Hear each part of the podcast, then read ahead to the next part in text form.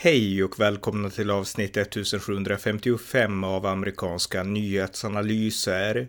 En konservativ podcast med mig, Ronny Berggren, som kan stödjas på swishnummer 070-30 28 95 0. Rysslands krig i Ukraina, Kinas maktambitioner i bortre Asien och islamismens framväxt i tredje världen har alla en sak gemensamt. De utmanar den västerländska världshegemonin och vill se en ny världsordning dominerad av deras egna idéer. Vi som bor i väst tar i många avseenden den rådande världsordningen för given. Saker som demokrati, individuell frihet och mänskliga rättigheter anser de flesta västerlänningar vara universella värderingar. Faktum är dock att dessa värderingar växte fram i väst och spred sig globalt först när väst blev den starkaste globala aktören. Dessförinnan fanns inte dessa värderingar i världen. I denna tid, när väst utmanas från dessa nya motkrafter, måste vi västerlänningar förstå vår egen identitet. Istället för att kritisera oss själva, som vi alltför länge har gjort, måste vi nu komma till insikt om vilka saker som gör väst unikt och är värda att försvara till varje pris mot de nya fiender som nu reser sig för att utmana den västerländska ordningen. I detta avsnitt följer därför en repris på poddavsnitt 75 från den 30 mars 2015 där jag och min kollega John Gustafsson pratar om vad västvärlden är utifrån tre böcker som vi då läste. Den brittisk-amerikanske historikern Niall Fergusons bok Civilization, The West and the Rest, den konservative brittiske före detta EU-parlamentarikern Daniel Hannans bok Inventing Freedom, How the English-speaking peoples made the modern world och den konservativa amerikanske historikern Robert Kagans bok The World America Made. Lyssna noggrant och ta till er det som sägs. Varmt välkomna! Ja, John Gustafsson, idag så ska vi prata om den västerländska civilisationen. Och som första fråga tänkte jag röstfråga, eh, vad är den västerländska civilisationen för någonting? Den västerländska civilisationen kan man säga är eh, de civilisationer som växte fram ur det grekiska och det romerska riket ursprungligen och som idag först och främst eh, kännetecknas av en tro på demokrati och på mänskliga rättigheter. Eh, det här var idéer som började i västvärlden som sedan spreds via de europeiska kolonialmakterna över resten av världen. Eh, och eh, det finns såklart väldigt stora skillnader mellan de här civilisationerna men överlag kan man säga att det är det de har. De gemensamma värderingarna det är just en tro på demokrati och på det vi kallar för mänskliga rättigheter. Mm. Och varför behöver vi prata om det idag? Vi behöver prata om det idag för att idag så tar man de här värderingarna för givet. Och man tar för givet också att de här värderingarna inte behöver försvaras. Man tar för givet att det är så att säga tidens naturliga gång att världen blir mer och mer västerländsk. Ehm, och eh, ser man historiskt så kan man säga att det finns ingenting som tyder på det här utan eh, alla civilisationer behöver försvaras. Och om en civilisation faller så faller också dess värderingar. Mm. Så har det alltid varit i historien.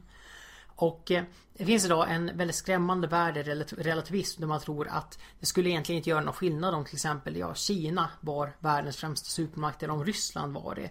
För att alla vill göra västerländska. Mm. Innerst inne på något, på något sätt. Mm. Och eh, det och det är, en det är en väldigt farlig hållning och vi, vi håller på att Vi håller på att klanta bort det här västerländska arvet och eh, och vi i Europa och USA vi utgör, vi utgör den enda försvarslinjen egentligen mot eh, för, för, för västvärlden.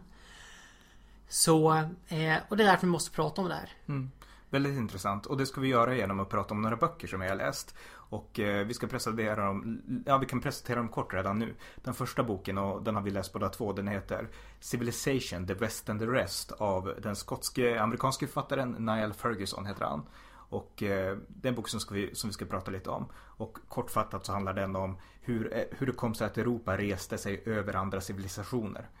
Eh, sen ska vi prata om en annan bok som heter eh, Inventing Freedom How the English Speaking Peoples Made the Modern World av eh, Daniel Hannan, en författare som är brittisk EU-parlamentariker som jag har intervjuat också vid några tillfällen. Och den tredje boken vi ska prata om den heter The World America Made av den amerikanske neokonservative författaren Robert Kagan. Så att den västerländska civilisationen är ett ämne vi ska utforska utifrån de här böckerna. Så att det ska vi göra nu strax.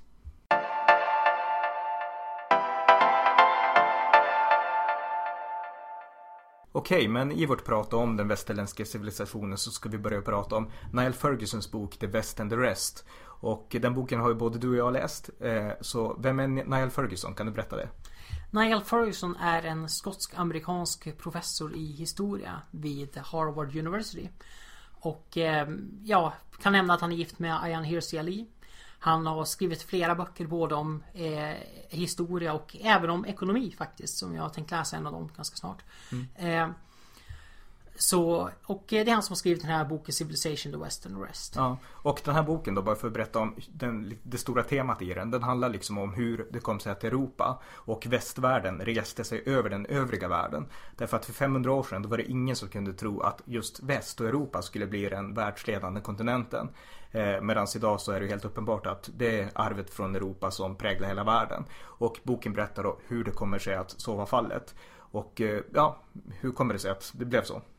Ja, det här förklarar han genom sex olika punkter. Eh, och eh, de här punkterna är tänkt att särskilja både väst, de västerländska imperierna från de icke-västerländska imperierna. Samt också eh, på viss mån särskilda Syd och Nordeuropa. Eh, och den första punkten det, den är eh, konkurrens. Mm. Och det handlar just om skillnaden mellan det eh, eh, brittiska och de andra europeiska imperierna och jämfört med Kina. Mm. För, för 500 år sedan så var det Kina som var den ledande supermakten, det kan man verkligen säga. Mm. Och eh, eh, därefter så hände någonting och det var att Kina, eh, liksom Ming-dynastin började sluta sig inåt.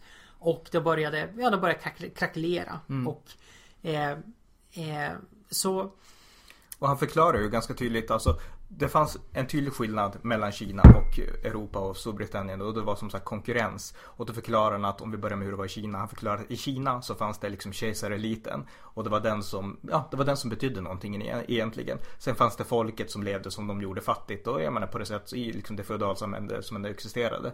Eh, och eh, där det handlade om att folket skulle tjäna eliten. Och enda sättet att få det bättre att komma in i den här eliten det var att göra de här liksom uråldriga kinesiska testerna. Eh, jag menar vissa tester handlar om att du skulle sitta isolerad i ett rum i flera dagar och sådana saker och vissa var helt knäppa av det och liksom väldigt En väldigt extrem version av högskoleprovet. ja precis så kan man säga verkligen. Eh, och sen de här få som sen lyckades komma in i eliten de, de fick vara där och liksom ja, komma lite närmare hovet. Men det där var en process som i mångt och mycket stängde ut det vanliga folket. Medan i Europa där var det helt annorlunda.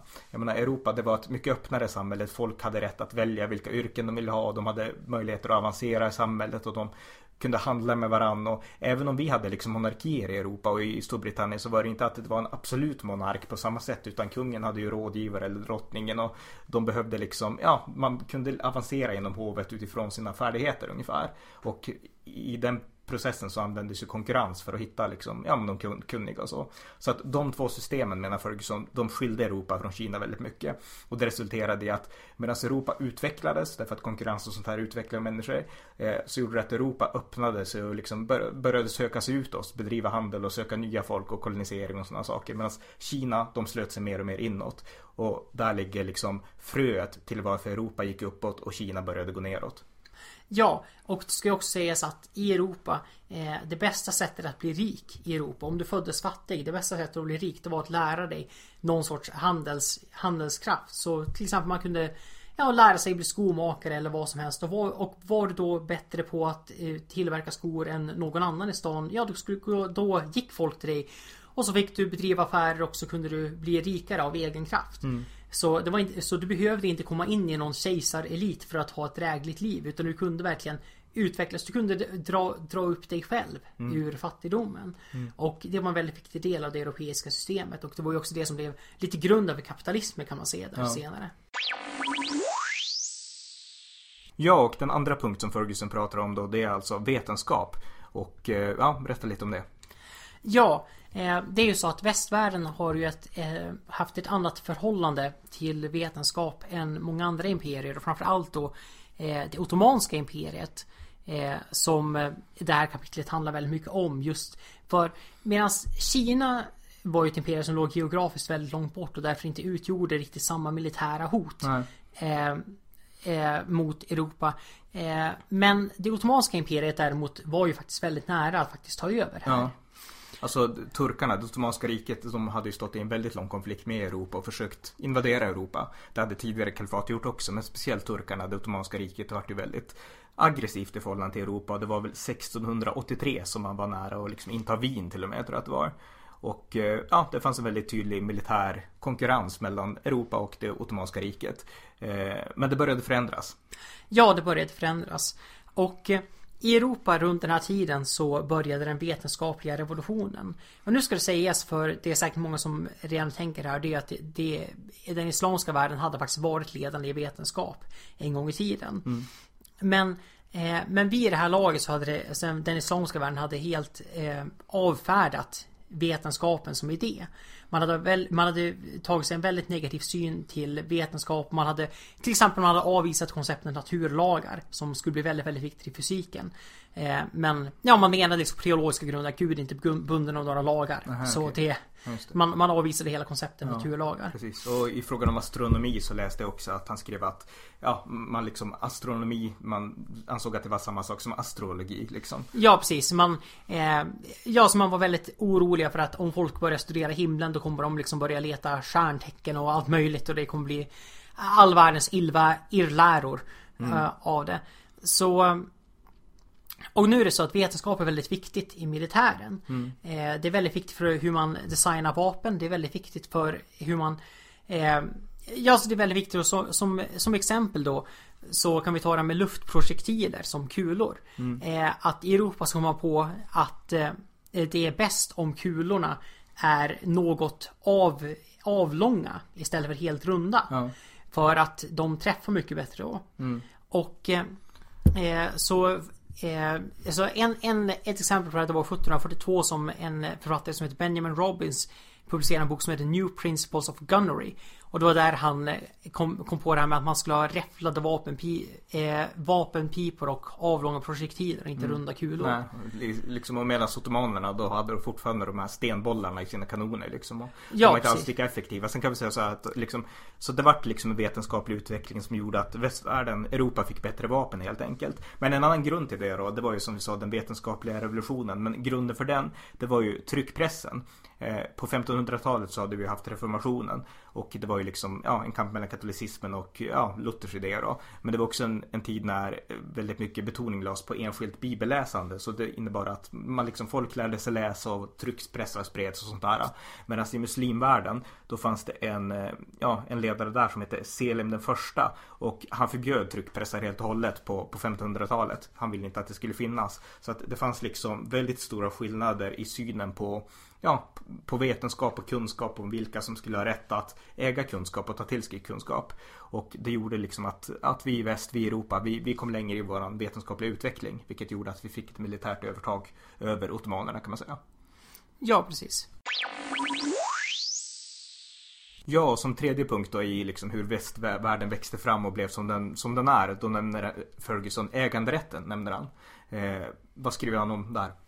Ja, alltså äganderätt. Det här är lite intressant för det här är den första punkten som eh, gör en kontrast mellan olika europeiska imperier.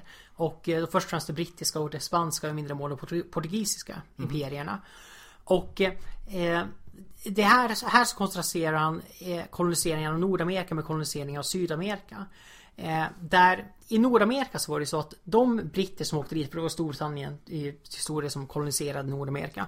De britter som åkte till Nordamerika åkte dit för att man ville äga sitt eget land, man ville vara fria, man ville kunna Ja, utöva sin egen religion och man ville, ja man var ute efter liksom individuell fri, frihet och självbestämmande. Mm. Medan de spanjorer och portugiser som åkte till Sydamerika, de åkte dit just som plundrare. De åkte dit som erövrare. De åkte dit för att Ja, man förslavade urbefolkningen, man stal inka-guld, man... Ja, man, man var liksom inte ute efter liksom det här med att man skulle vara individuellt fri från någonting utan det var just eh, det, det, var, det, det handlar just om, om girighet mm. i grund och botten. Mm. Och eh, en viktig skillnad mellan samhällssystemen det var just det här med att, att i Sydamerika så ägdes all mark av den spanska eh, och respektive den portugisiska kronan. Så Medan i Nordamerika så, eh, så ägdes marken privat. Mm. Och, eh, och det, här var, det här var en väldigt viktig skillnad. Ja, och det vart ju en skillnad där också. Det var ju att i Nordamerika så det här med demokratin, de idéerna fanns ju i England redan men liksom det knöts i Nordamerika så knöts det till landägande. Alla som ägde mark de hade rätt att rösta och bestämma i samhället och på den tiden så ägde ju i princip alla familjer mark. Det var ju så på den tiden. Mm. Medan några liknande idéer fanns det ju inte alls i, i Sydamerika utan där vart det de här liksom landlord, de här enskilda storägarna liksom. Och sen så hade de olika slavar och olika trälar och olika betjänter som tjänade på deras landområden. Och idag så kan vi se den stora skillnaden medan Nordamerika eh, blev ett väldigt stabil, en väldigt stabil kontinent eh, som utgick från de här idéerna om demokrati som fanns väldigt folkligt förankrade på grund av den här historien då. Så vart Sydamerika en kontinent där man hela tiden kastades mellan olika revolutionära idéer. Därför att det blir så självklart, där det bara är en liten elit som äger marken och äger liksom de här bitarna, då blir det orättvisor och det leder till revolutioner och sånt. Så att liksom konsekvenserna av skillnaderna mellan det brittiska systemet och det spanska, det, det har vi kunnat se ända in i vår tid kan man säga. Ja, absolut. Eh, vi kan ju se det här med att eh, det har blivit mycket, mycket vanligare med revolutioner i Sydamerika än i Nordamerika. Bara en sån grej. Mm. Eh, och, eh, och det beror ju mycket på det, på det här med att, med att Sydamerika har aldrig haft den här kulturen där ägande har varit en självklarhet. Nej. Så, och därför har, har, inte liksom den vanliga befolkningen heller ut, utvecklat någon sorts respekt för äganderätten som att den skulle vara eh, speciell på något sätt. Medan i, i, i Nordamerika så har eh, sådana här ideologier som marxismen har mycket svårare att få fäste just för att alla, även de som är fattiga, tar äganderätt för givet. Mm. Så, eh, så det är en väldigt viktig, viktig skillnad som jag tror förklarar mycket av skillnaden mellan Syd och Nordamerika idag faktiskt. Ja, och den här, ja precis. Ja, och som fjärde punkt så pratar han om medicin. Kan du berätta om det? Vad det innebar? Jo, eh, det här är ju lite av en förlängning av eh, punkt två, vetenskap. Eh, jo, eh, attityden till vetenskap sträckte sig över till medicin också. Mm. Och eh, det är just västvärlden som vi utvecklar den medicin, med den medicinska vetenskapen skulle man kunna säga. Medicin har ju som, som konst har funnits i alla kulturer, alla civilisationer i tiotusentals år. Men, men eh, vetenskapligt baserad medicin, det är en västerländsk uppfinning. Och det är någonting som vi spred till resten av världen via kolonialmakterna. Okay. Och eh, det här är faktiskt en väldigt, eh, väldigt viktig punkt det här med att eh, utan att på något sätt för, försvara eh, de dåliga saker som, som de europeiska kolonialmakterna ändå gjorde så måste man ändå vara medveten om, om att Eh, de västerländska kolonialmakterna faktiskt spred även den västerländska medicinen och den medicinska forskningen till de områden som man erövrade. Mm. Vilket ledde till att medellivslängden gick upp i alla de afrikanska kolonierna efter att de mm. europeiska kolonialmakterna kom dit. Ja, och speciellt då i de franska och brittiska tror jag. Franska kanske speciellt. Eh. Ja absolut. Fram, framförallt i dem. Det var inte alla kolonier som nej, var så nej. lyckliga. Det fanns par riktigt grymma mm. exempel. Belgien och Ja, Belgien och tyskarna de var ju fruktansvärda. Mm. Ja, de, de var fruktansvärda mm. verkligen. Men eh, Men det, det, är ändå viktigt att förstå att, att de eh, europeiska kolonialmakterna gav ganska mycket tillbaks till Afrika också. Mm. I form av, ja i form av sjuk, sjukhus och i form av att man kom på ja, vaccin mot malaria och man kom på eh Eh, botemedel mot sömnsjuka som orsakas av tsetseflugor och... Ja. Och man byggde infrastruktur i Afrika och sådana saker. Och jag menar idag, jag menar, även när man menar Afrika, det finns ju många länder som är väldigt antikolonialistiska såklart. Men nästan alla afrikaner idag, när man pratar, jag menar jag känner många afrikaner, du känner många ja. afrikaner och sådär. De tycker ju i, i grund och botten så är de ju för, liksom, ja, kanske inte västvärlden i första hand, men de är för, definitivt för det här kristna missionsarbetet som pågick. Ja absolut, jag menar de flesta afrikaner som jag har träffat idag har ju en väldigt mycket mer moderat syn på den västerländska imperialismen än det man hör från vänsterakademiker. Mm. Där de flesta tycker att det var ändå överlag bra att de kom dit. Ja. Även om det var Även om de kunde ha gjort mycket saker mycket bättre ja. såklart. Självklart. Men... Så att man kan säga att de stora kritikerna mot liksom västs, eh, ja, kolonialism av Afrika, de finns på vänsterakademiska lärosäten här i Europa och i väst. De finns inte i Afrika i första hand. Nej precis, och det är också, tror jag, mycket på grund av att eh, att de som faktiskt har bott i Afrika och jag känner ett antal människor som växte upp i Afrika. Mm. De får en mycket mer pragmatisk syn på det här. För mm. att det är väldigt lätt att från en vänsterakademisk synpunkt att kritisera mycket av det man gjorde i Afrika. Och jag menar visst, tekniskt sett de här ockuperingarna av Afrika som skedde i slutet av 1800-talet det var, det var illegalt. Det följde inte internationella regler. Det var tekniskt sett illegalt. Men eh, men om vi ska se pragmatiskt, om vi bara ska se på levnadsstandarden i Afrika före kolon kolonialiseringen och efteråt. Så i de allra flesta fall så förbättrades den. Mm. Och därför tycker de flesta afrikaner att det, det, det är det som är den viktiga punkten. För att om man lever så fattigt som man gör i Afrika då är det, då är det, det som är det viktiga. Det är just levnadsstandarden. Mm. Då har man inte lika mycket tid för alla, alla principer som man kanske har när man är vänsterakademiker här på Umeå universitet. Nej, nej exakt. Men då för att knyta samman med medicin. Vad som hände då under koloniseringsprocessen det var att eh, väst, de här västerländska kolonialmakterna de mötte många olika nya sjukdomar. Och då var de tvingade att använda sina vetenskapsfärdigheter för att utveckla mediciner och sånt. Så att genom den medicinska utvecklingen så ökade livslängden både bland europeer och bland liksom, ja, men de här koloniserade afrikanerna. Men det gjorde också att vi, liksom, vi vart starkare i förhållande till andra kulturer och andra imperier på grund av vår medicinska utveckling. Ja, Ja, och som femte punkt då i varför väst vart som, som vi blev helt enkelt. Då nämner han konsumtion. Kan du berätta om det? Ja, eh, vi i väst har ju som bekant ett konsumtionssamhälle på gott och ont. Eh, och det här, är inget, det här är inget nytt egentligen utan ända sedan egentligen industriella revolutionen så har vi haft ett samhälle som bygger väldigt mycket på konsumtion, som bygger väldigt mycket på eh, på att människor ska eh, ska Utbud och efterfrågan. Precis, utbud och efterfrågan. Och eh, eh, vi har ett samhälle där människor försö- försöker att, eh, där en stor liksom, del av, av framgång mäts i konsumtion. Och eh, Och här jämför han väl i det här kapitlet, eller i det här avsnittet, så jämför han väl ganska mycket Europa med Sovjetunionen. Ja precis, för Sovjetunionen hade ju inte alls en sån ekonomi utan de hade ju en planbaserad ekonomi Som inte alls var baserad på att konsumenter skulle ha något överflöd av någonting utan man, ja, man skulle ha det man åt var och en efter förmåga åt var och en efter behov. Men det är just behov, inte tycke. Ja. Det, är väldigt, det är väldigt viktigt här för att det är inte, det är inte individen, individen själv som bestämmer vad den behöver utan, eh, utan det är just centralplanerarna som bestämmer. Och eh, så det är en väldigt viktig kulturell eh, kulturell skillnad som blev till en skillnad i det ekonomiska systemet. Och han berättar då liksom att medan vi liksom, det fanns ju liksom Man brukar ju säga att det fanns olika orsaker till att liksom järnridån och Sovjetkommunismen föll samman. Och då brukar man prata om, vissa brukar mena att det var påvens besök i Polen 1979. Andra menar liksom att det var Ronald Reagan och Margaret Thatcher och deras upptrappning i kalla kriget och sådana saker. Medan Ferguson han menar att det var just konsumtionen som gjorde att Sovjetunionen föll. Därför att, eh, ja, förklara. Jo, eh, man kan väl säga så här, det är inte bara konsumtionen i sig själv utan också det att människor i Sovjet eh, ville, ville ha mer än vad det kommunistiska systemet kunde, kunde, kunde ge dem. Och eh, det som eh, Det var så här när under 60, 70, 80-talet så började det smugglas in allt mer från väst till eh, till eh, Östeuropa. Mm. Och då började man till exempel så började man få tag på jeans. Ja. Och eh, det blev ju illegalt faktiskt Sovjetunionen att bära jeans. För det var som en protest mot det kommunistiska systemet. Där man hade amerikanska Amerikanska byxor. Levi's, ja precis. Ja. Precis. Och eh, Men det var det att, att när folk i Sovjet började se När de började förstå det här med att Med att det finns en annan värld som är möjlig För det är det som är det viktiga för att folk ska För att folk ska faktiskt börja resa sig upp och förändras så krävs det inte bara att de ser att den situation de är i Är dålig De måste även tro att det finns en annan värld, som, värld där ute som är bättre och det är det som de började se. De såg amerikanska filmer och de såg till exempel att Att även liksom fattiga amerikaner har bilar. Det var, det var en sån här intressant grej att, att även filmer som visade fattiga amerikaner så var, var de fattiga amerikanerna rikare än, än vanligt folk i Sovjet.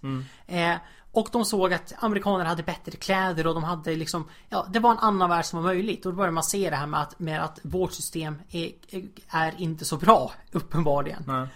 Och eh, eh, Och deras liksom, de här konsumenternas önskan efter att få liksom västerländska prylar och liksom Och vad det innebar det var ju liksom inte ytlighet i första hand utan det innebar ju att vad de ville ha det var liksom Rätten att själva bestämma vad de fick ha och liksom sådana saker. Det, det, Ja, det är det som är kärnan i det hela. Deras rätt att själva välja saker liksom. Eh, vilket de förvägrades av Sovjetsystemet. Det ledde till ökade krav efter liksom, de kunde säga att det finns i västvärlden och det vill vi ha också. Och det var det trycket som gjorde att det till slut så kokade det över och Sovjet kunde inte hålla samman ungefär menade Ferguson. Så att, Ja, och det ligger väldigt mycket i det ja, faktiskt. så att konsumtionssamhället, det var, det var liksom en av orsakerna till att vi vann kalla kriget. Ja, och som sjätte och sista punkt då i varför västvärlden kom att dominera så berättar han, eller så skriver han om arbetsmoral. Ja, och eh, det här är också en sån här punkt som särskiljer eh, Syd och Nordeuropa framförallt. eh, eller egentligen det, det, katolska Europa från det protestantiska Europa. Och eh, det är just det här med att i, i det protestantiska Europa så har vi haft en helt annan betoning på arbetsmoral och vikten av arbete för arbetets skull. Mm. Medan eh, i södra Europa, den katolska delen av Europa, så har arbete mest varit ett... Ja, alltså det är något man ska göra, det är ett nödvändigt ont, absolut. Ja. Men men det är ingenting som är självförhärligande på något ja. sätt. Därför att där har man lagt, i teologin så har man kanske lagt mer betoning på asketism. Att man ska leva fattigt och liksom ja, ja sikta in sig på livet efter detta liksom på himlen och liksom alltså sådana saker. Ja precis, det är ju det här med att, att det, det är de fattiga som är välsignade. Det är ju, eh, och, och det är och det har också varit en, en del av samhället här att man ser att fattigdom är en del av världen. Det är, mm. det är ingenting som man har sagt som ett, ett eh, eh, som något som är helt negativt. Utan, eh, fatt, utan det är bra att det finns fattiga för att annars hade vi inte haft några att hjälpa. Nej. Om man säger så. Nej, och, och det är lite andligare disciplin kanske man ser. Och, och ja, ja precis. Ja. Men alltså, i det protestantiska Europa då var det mer betoning på liksom arbetsmoral. Det finns saker att arbeta för och Gud kan liksom Du kan leva för Gud även i ditt praktiska jordarbete liksom. Så att det varit en mycket mer praktisk religion än katolicismen kanske var. Ja precis. Och det här man sa att allt arbete är jämlikt. Mm. Så man hade liksom inte munkarna eller prästernas arbete över, över någon annans utan när du uppfyller ditt kall och du arbetar hårt liksom då, då det är varje, varje arbetsdag ett steg närmare himlen kan man säga. Mm, ja, precis. Och då fanns det ju en författare som liksom han insåg där när han reste runt. Det var Max Weber heter han. Det var liksom en sociolog som reste runt. Och han skrev en bok som på början av 1900-talet som heter The Protestant Ethic and the Spirit of Capitalism. Skrev han och liksom han, man kan säga att han myntade uttrycket den protestantiska arbetsmoralen. Därför att han itog skillnaderna mellan ja, det katolska Europa och de protestantiska länderna. Både de protestantiska länderna i Europa och kanske främst då USA. Där han kunde se Eh, ja, han besökte några sån här vetenskapskongresser i USA där han såg utvecklingen, alltså att den var enorm. Han tänkte hur kan det vara så här här? Och han kunde egentligen bara härleda det till protestantismen. Protestanterna, de är liksom arbetsföra, de är innovativa och sådär. Så att, eh, ja, eh, han lägger betoningen där på protestantismen väldigt mycket. Att det har lett till, ja, den arbetsmoral som sen har fått väst att resa sig över, även över många andra delar av världen kan man säga. Ja, precis. Ehm, och nu skulle det sägas att den här hypotesen är inte perfekt. För att vi kan även notera att judarna har en väldigt stark arbetsmoral. Mm. Vi kan konstatera att eh, även om han korrekt noterar att eh, de protestantiska länderna är rikare än de katolska länderna. Så kan det konstateras att i Tyskland så är det de katolska områdena som är rikast. Ja, och det fanns ju väldigt tydliga katolska kapitalister också även på den tiden som var väldigt liksom ja, kapitalistiska och katolska. Eh, så att nej absolut, det är verkligen ingen ja. perfekt bild. Men... Nej, det, det är en tumregel. Men eh, det, det, är ingen, det är ingen perfekt bild, det är det absolut inte. Nej. Men eh, men det ska sägas att här, den här bilden har ju även funnits inom eh, länderna där Irland till exempel som förblev katolskt även efter att England reformerades. Mm. Eh, där fanns det alltid en nidbild mot irländare att de var just lata och att de var arbetsskygga och de Aha. var gjorde minsta möjliga och de, det fanns väldigt mycket rasism och väldigt mycket stereotyper mm. mot irländare. Mm. Men, men, man kan väl ändå säga så här att även om liksom det fanns undantag från den här regeln så protestantismen betydde ändå mycket för att skapa det här, skapa den här arbetsmoralen. Och Ferguson menar att det syns absolut i Europa, liksom skillnad mellan katolska och liksom norra Europa och främst protestantiska Europa och Nordamerika. Men man kan även se det ut i världen skriver han och han beskriver att på många ställen dit det kom protestantiska missionärer som till exempel Indien. Då startade man skolor där man lärde barn att läsa och skriva och sådana saker. Medan katolska missionärer de gjorde ingenting liknande utan de hjälpte fattiga och så men de lärde inte liksom människor de här grundläggande det vi idag skulle kalla basbehov om att läsa och skriva och räkna och sånt. Mm. Medan protestantiska människor lärde sina, jag menar, de, de, de, de mötte lärde de de sakerna. Och eh, han tog något område i Indien som exempel där det hade funnits protestantiska missionärer. Nu har jag inte statistiken i huvudet men jag tror att det var över 60% som lärde sig att skriva och, och läsa. Medan mm. det kanske var 15 dit katolska missionärer reste. Mm. Så att ja, även på ett globalt plan så kan man se skillnaden där mellan protestantiskt tänkande och, och liksom katolskt lite grann. Ja, precis. Och eh, eh ja, det kan man absolut göra. Ja, men det var ju de sex punkterna han, han hade då, Neil Ferguson. Och det var alltså konkurrens, vetenskap, äganderätt, medicin, konsumtion och arbetsmoral. Och det var de här sex sakerna som enligt honom gjorde att västvärlden reste sig över, Europa och västvärlden reste sig över andra civilisationer ute i världen. Och inom loppet av 500 år blev världsledande kan man säga. Det är sammanfattningen av hans bok. Ja.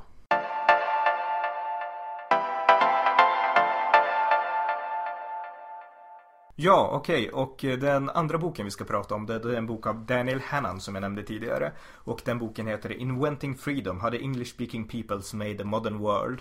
Och eh, Daniel Hannan, han är alltså brittisk EU-parlamentariker. Han är med i Storbritanniens konservativa Toryparti och han har varit EU-parlamentariker sedan 1999. Och han är också en väldigt varm vän av den amerikanska och naturligtvis även av den brittiska konservatismen.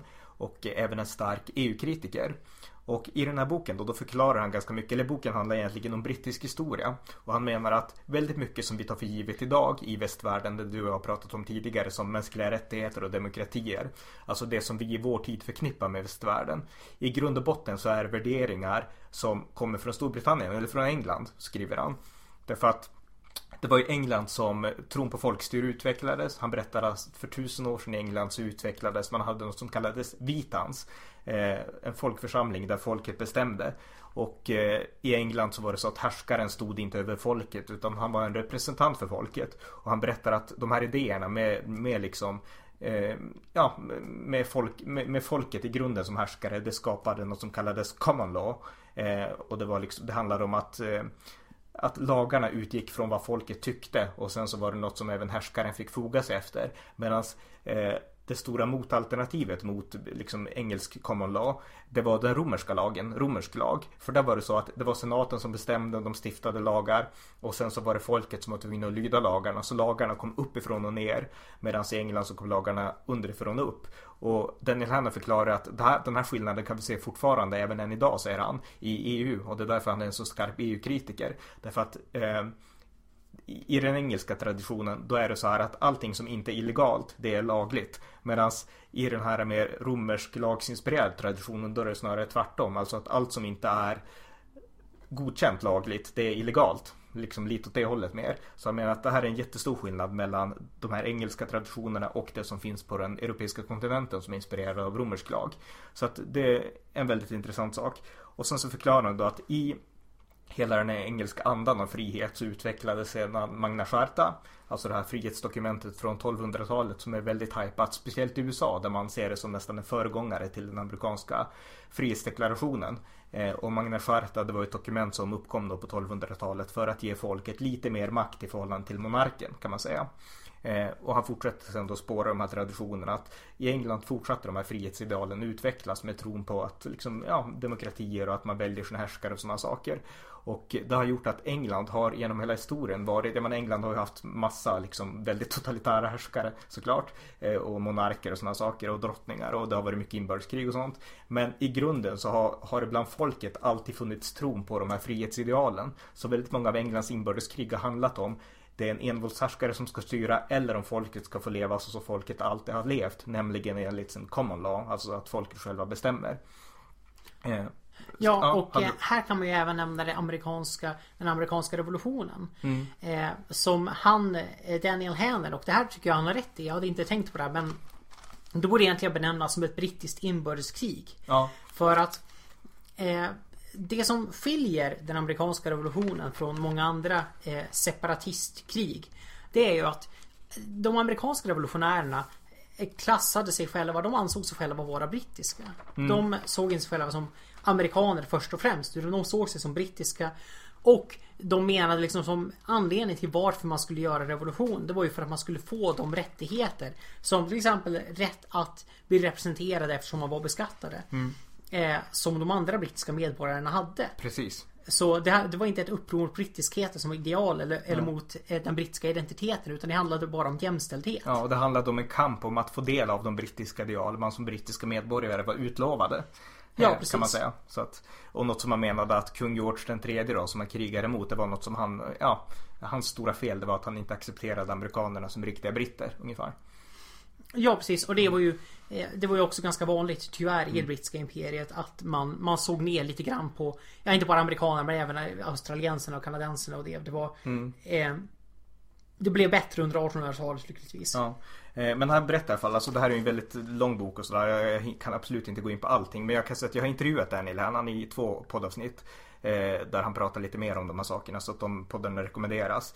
Eh, men han, han fortsätter i alla fall beskriva den engelska historien då. Och han, han, han, konstaterar att det här med demokrati och frihet, det var ju något som kom att känneteckna England och ja, spridas överallt där England, dit England kom egentligen. Och eh, han tar USA som ett exempel. Jag menar det är ju som vi sa nu, det var ju liksom Det var egentligen amerikanernas sätt att implementera brittiska värderingar på sin egen mark ungefär. Det vart ett enormt demokratiskt samhälle. Kanada, demokratiskt samhälle. Eh, Australien, demokratiskt samhälle. Men även de här icke-västerländska länderna som Indien som britterna tog över. Det man kallade kronjuvelen i det brittiska imperiet på 1800-talet. Det vart ett demokratiskt samhälle. Vad England gjorde där, det var att man införde en parlamentarisk demokrati i ett land som var helt och hållet egentligen väsensskilt från liksom Storbritannien. Och det fungerade. Det fungerade. Britterna lyckades skapa liksom demokrati i Indien. Eh, han tar andra exempel. Eh, han nämnde till exempel att skillnaden mellan Singapore idag och Indonesien, det var det brittiska imperiet. Det britterna gjorde där, de byggde vägar och de byggde upp institutioner som gjorde att eh, ja, de vart ganska liksom civiliserade där lite grann. Och sen pratar han också om det, för att när vi, när vi betraktar brittisk kolonialism, alltså här i den här boken så han försvarar brittiska, brittisk kolonialism ganska mycket. Medan när vi i Sverige idag pratar om det så kanske vi tänker på det här med vita mannens börda och sådana mm. saker.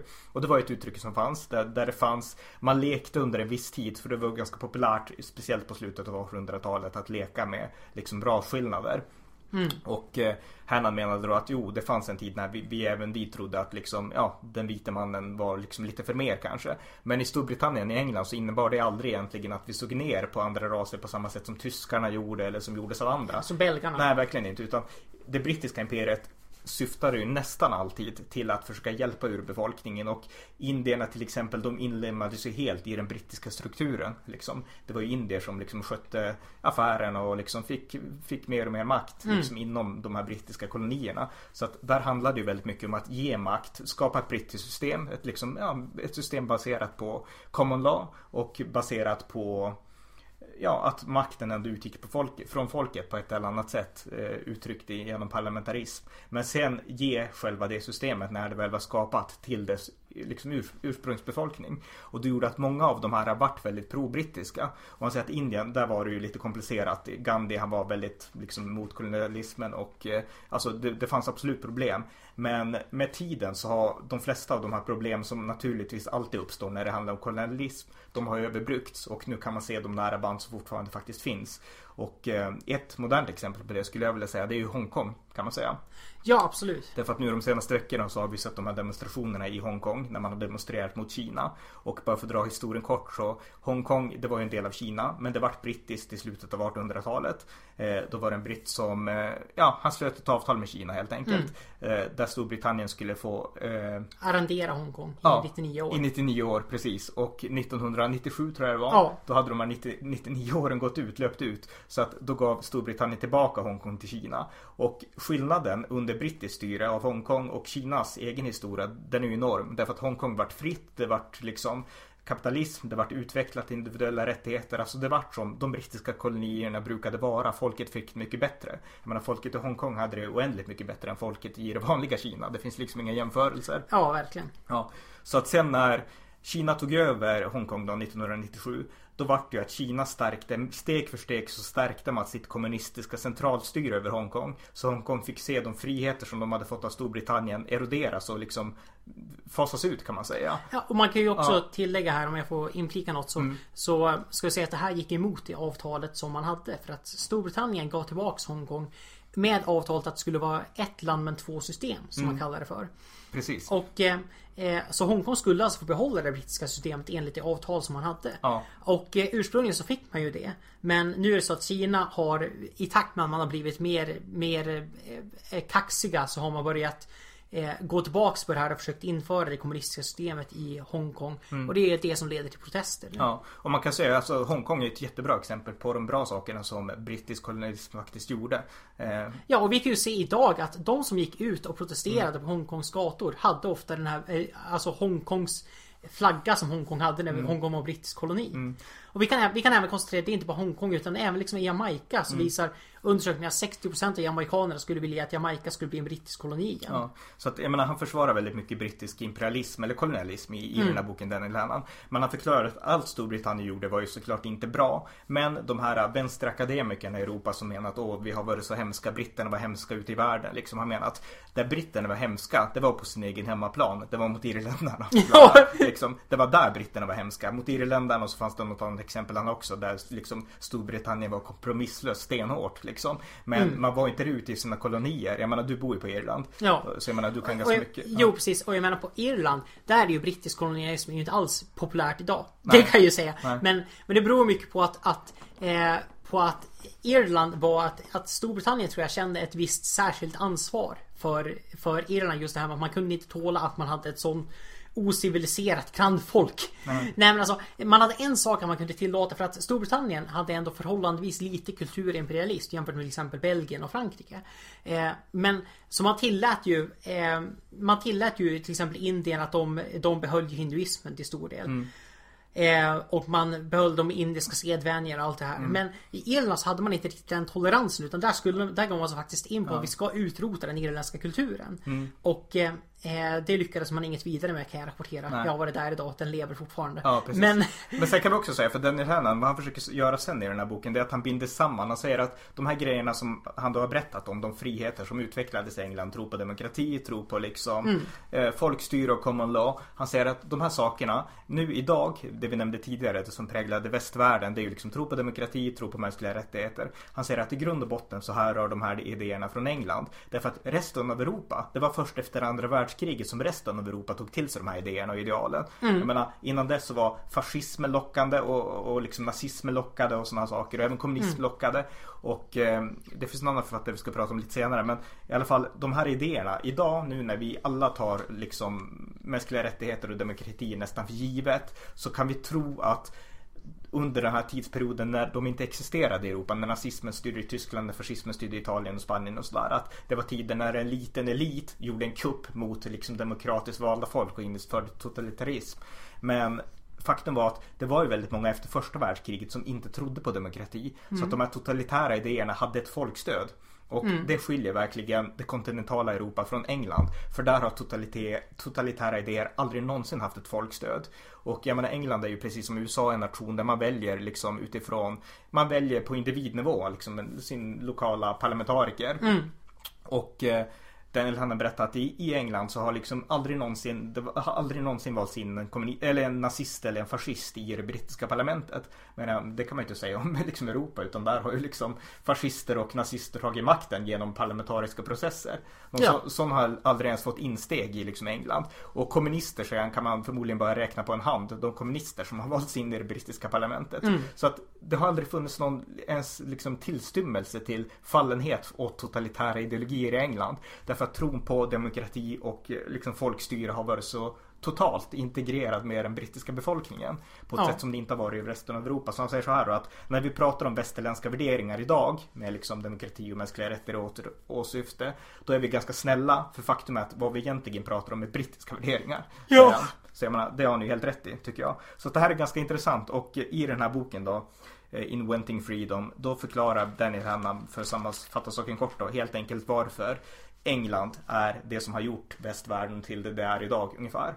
Eh, så att, ja, vi kan ju nöja oss med det. Om du inte har något att tillägga om, om hans bok så. Nej, jag tycker du sammanfattade det väldigt bra. Mm.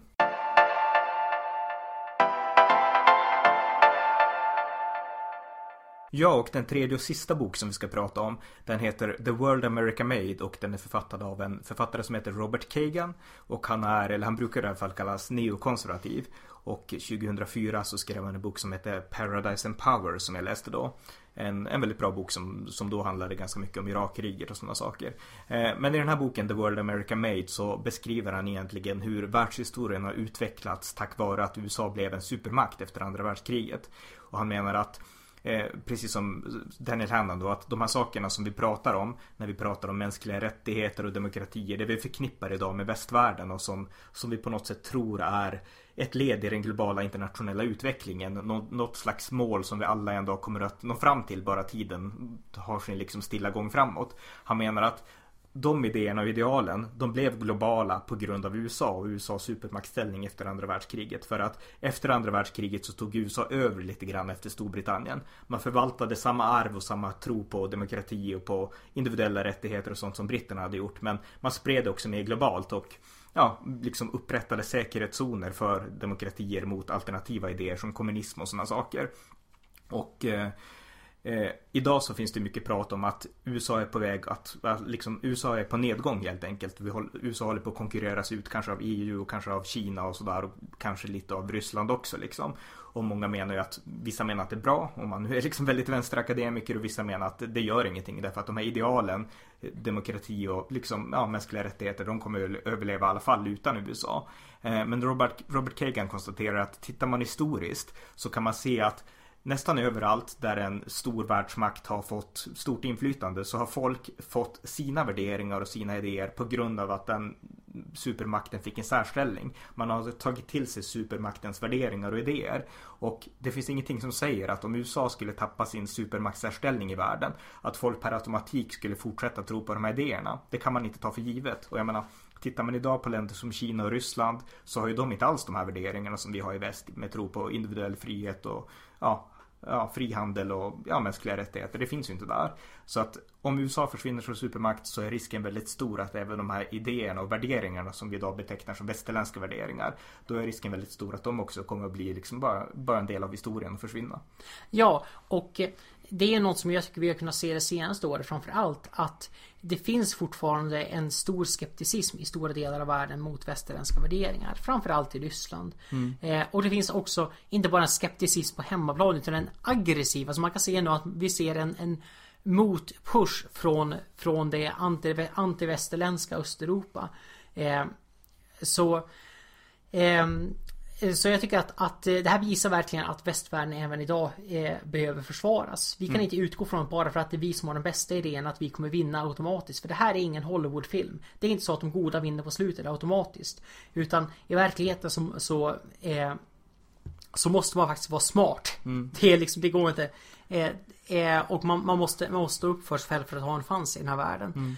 Och så det, det är Eh, och det tycker jag verkligen vi, vi har fått se det här, senaste, det här senaste året. Ja, att det behövs någon som står upp för västvärlden och sådär. Och ja. sen för att fokusera mer på USA, jag menar han skriver ju, han ger ju väldigt många konkreta exempel. Därför jag menar, du och jag, vi är ju väldigt pro-amerikaner redan. Vi tror redan att USA är en god makt i världen och sådana saker. Men det finns ju väldigt många, jag menar våra kompisar tror ju inte så liksom. Mm. Utan de kan ingenting, antingen är de neutrala eller så har de läst någonting liksom att ja, USA har gjort något dåligt, titta på Eh, titta på nu tortyren som man diskuterar. Liksom, ja. CIAs förhörsprogram. Åh, titta vad hemskt liksom. Och sen så tror man att USA är extraordinärt dåligt. Medan sanningen är förstås den att i det här kriget som bedrivs mot terrorismen så är det ju inget snack om att USA är den nation som behandlar sina fångar mest medmänskligt. Jag menar, en al-Qaida-terrorist i händerna av Saudiarabien, den blir torterad på riktigt. Ja. En al-Qaida-terrorist tillfångatagen av liksom iranska liksom, ja, revolutionära gardet liksom. De kommer inte ha det trevligt i Iran. Eh, en jihadistsoldat tillfångatagen av Putins, ja, Putins arméer riskerar nog att få det ganska otrevligt också liksom på ja. ett sätt som, jag menar, för de hanterar helt enkelt sina fiender utifrån helt andra värderingar än vi har. För de här idéerna om att det finns ett grundläggande människovärde och att även våra fiender ska behandlas med viss mått av respekt och liksom ja, utifrån att de har ett i amerikansk kontext gudagivet grundläggande människovärde även om de är idioter. Jag mm. menar, den synen på mänskligheten och på människor och sådana saker det finns ju inte inom andra system. Det finns inte i liksom, stora delar av muslimvärlden finns det inte. Det finns inte i Ryssland, det finns inte i Kina och sådär. Så att det är en del av liksom, den västerländska kulturen. Och han menar att Ja, han ger många andra exempel på där USA och även England då, men, men han fokuserar på USA och i sin bok verkligen har har lyft fram det här och han menar att 1800-talet det var ett viktigt århundrade. Det var då som frihandel spreds genom att England dominerade världen under 1800-talet. Och det var då haven blev säkrade för internationell handel. För innan britterna kontrollerade haven då var det så att olika nationer försökte kontrollera skepp och sånt som reste och pirater fanns det som erövrade. Men britterna de öppnade upp världshaven för handel och då bara inte för sin egen handel för det var så man hade gjort tidigare. En nation handlade och så försökte den stoppa andras handelsskepp och sånt. Mm. Men britterna öppnade upp för handel med alla. Alla som vill handla kunde använda haven och britterna skapade den överbryggande säkerhetsstrukturen som behövdes på haven. Och när den brittiska dominansen tynade bort efter andra världskriget så tog USA över samma roll och garanterade liksom frihandel på haven och sånt där. Och det har gynnat, det har gynnat hela världen. Jag menar länderna i Asien som kan liksom handla fritt och sånt. Eh, det kan de göra i mångt och mycket. Inte för att Kina inte vill kontrollera mer än Kina redan gör. Utan därför att Kina kan inte göra det. Därför att det finns den här överbryggande amerikanska säkerhetsapparaten. Som gör att de asiatiska länderna kan leva i relativ fred och handla och liksom leva fredligt utan att behöva frukta Kina. Tack vare USA. Mm. Och eh, det här är saker som vi, vi kan lätt ta det här för givet. Att den här världen, den är bra, relativt bra i alla fall. Eh, och, jag menar, och att USA inte fyller en roll. Men den här rollen som USA fyller, den är liksom, den är unik, konstaterar Robert Kagan. Och det är något som vi bör komma ihåg, skriver jag. Ja, eh, det är en väldigt bra sammanfattning. Och man måste också tänka sig då, för att eh, för det vi, börjar, det vi kan se nu, för att gå tillbaks till, eh, till det som hänt de senaste, senaste åren framförallt. Mm. Det är ju vad som händer när USA backar tillbaks. För det är det jag tycker är så, så fascinerande att vi har fått se verkligen eh, verkligen på riktigt vad som händer när resten av världen rycker framåt och USA inte står, står, till, står tillbaks står mm. upp för för, eh, för västvärlden. För det har USA inte gjort lika starkt under Obama som man gjort tidigare. Nej. Och, eh, och det här tycker jag verkligen att vi ser resultatet av. Och nu ser vi faktiskt att USA behövs. Nu ser vi liksom den här Den här internationella stabiliteten. För att eh, Som USA gav, den saknar vi nu. Mm. Så man saknar faktiskt det här med att med att ha en, en, ett, ett USA som verkligen sätter världsagendan. För att man ser att det finns inga bättre alternativ faktiskt. Nej, nej precis. Nej men så är det. Och eh, ja, men det är en viktig bok där han beskriver USAs roll i världen.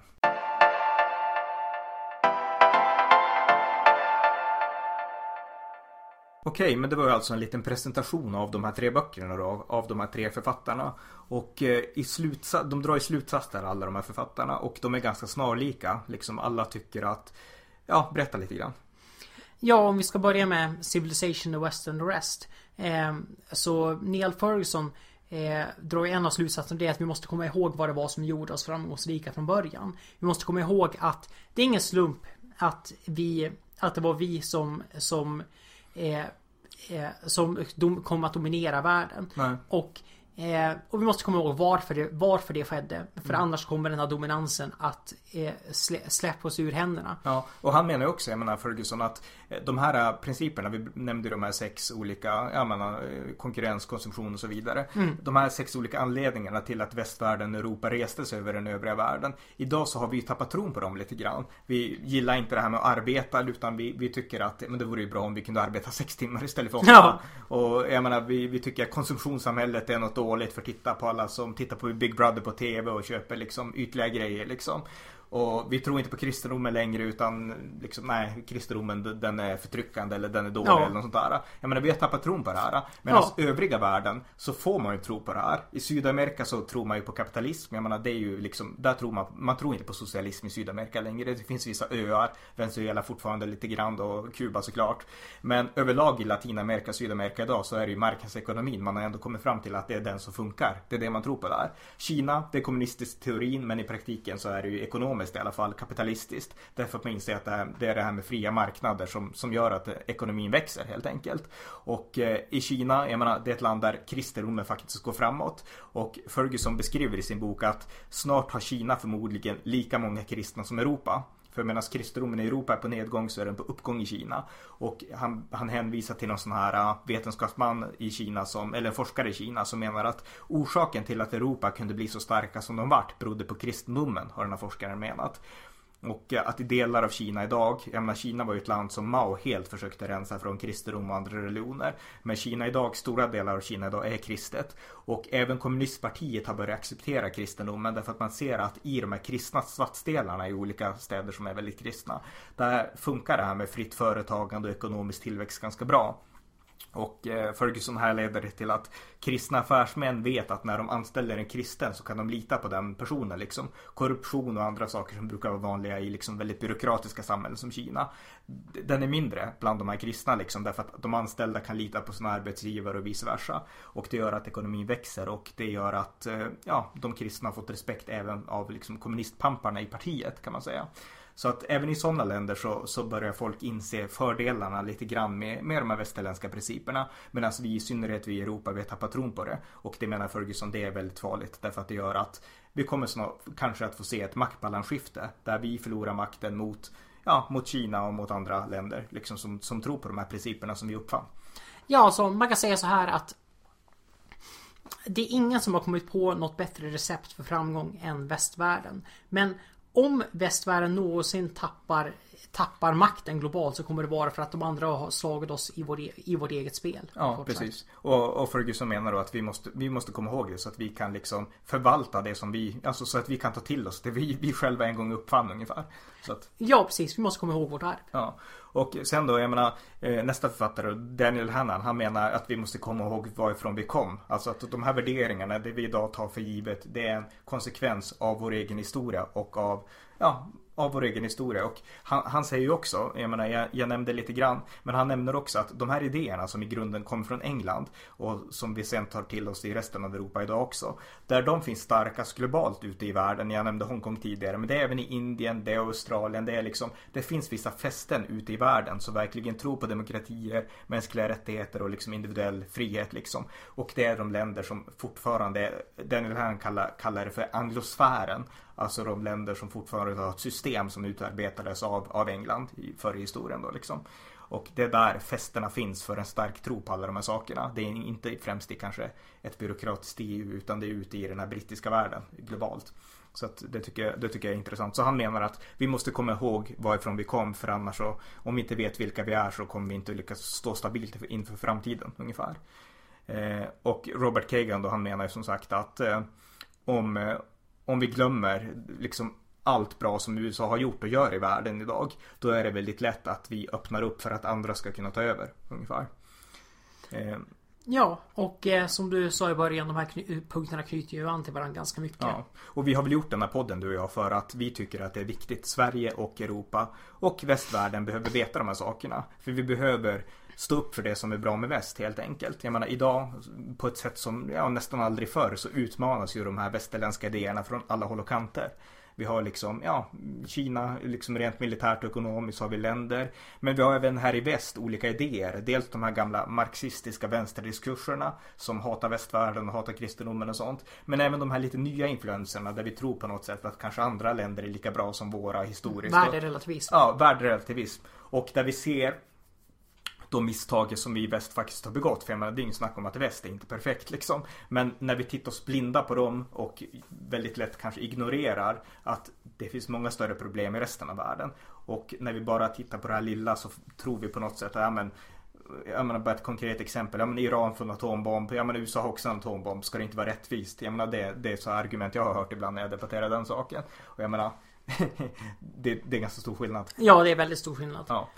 Eh, och det tror, jag, det tror jag faktiskt är ett bra exempel för att Jag tror att alla vet nog egentligen att det är skillnad mellan att Iran får en atombomb och att USA får en atombomb. Mm. Medan det är bara när du har den konservativa eh, traditionella grundsynen då kan du förklara varför det är skillnad. Medan mm. de allra flesta vet att det är det men de kan inte sätta ord på det för de har inte den värderingen som krävs för att förklara vad skillnaden är. Nej, och det gör att då tycker de att det ska vara rättvist så därför ska Iran också ha rätt till atombomb om USA har det. Ja, precis. Ja. Eh, och som sista grej då på bara för att tala om det. Jag menar, Kagan berättar i sin bok att USA är världens främsta militärmakt. Det kommer inte ändras inom någon överskådlig framtid, konstaterar mm. han. Men historiskt när det har funnits liksom en militärmakt av USAs kapacitet. Eh, då har de andra länderna alltid rustat upp för att kunna försvara sig mot den här militärmakten. Mm. Men alltså att idag lever vi i ironin att Europa satsar ingenting på militär. Därför att Europa vet, okej, okay, vänsterakademikerna och liksom ungdomarna, de kan gnälla på USA och titta vad starka USA är. Men det är ingen europé som på allvar tror att USA kommer invadera deras länder och liksom tillfångata deras medborgare. Nej. Så att det är ingen europé som tror att de behöver försvara sig mot USA. Mm. Liksom. Och det är ett ganska unikt tillstånd i världshistorien. För jag menar, det är ju ingen europé som behöver Liksom, vi behöver inte försvara oss mot USA. Nej, vi har USA, inget att frukta. USA är vår vän och våra allierade. Men liksom bara det faktum att, att vi liksom kan kritisera USA med munnen liksom, samtidigt som vi i praktiken inte bygger något försvar mot USA. Det visar ändå att USA är en ganska bra supermakt. Ja, och framförallt att det är en väldigt speciell su supermakt. Mm. Ja. Okej, okay, men det var alltså den här podcasten där vi vill påminna om det viktiga med att förstå och försvara västvärlden. Ja. Tack för att ni har lyssnat på amerikanska nyhetsanalyser. En konservativ podcast som jag driver ideellt men som ni gärna får stödja med gåva på swishnummer 070-30 28 95 0 eller via hemsidan usapool.blogspot.com på Paypal, Patreon eller bankkonto. Skänk också gärna slant till valfri Ukraina-hjälp. Vi hörs snart igen. Allt gott tills dess. thank you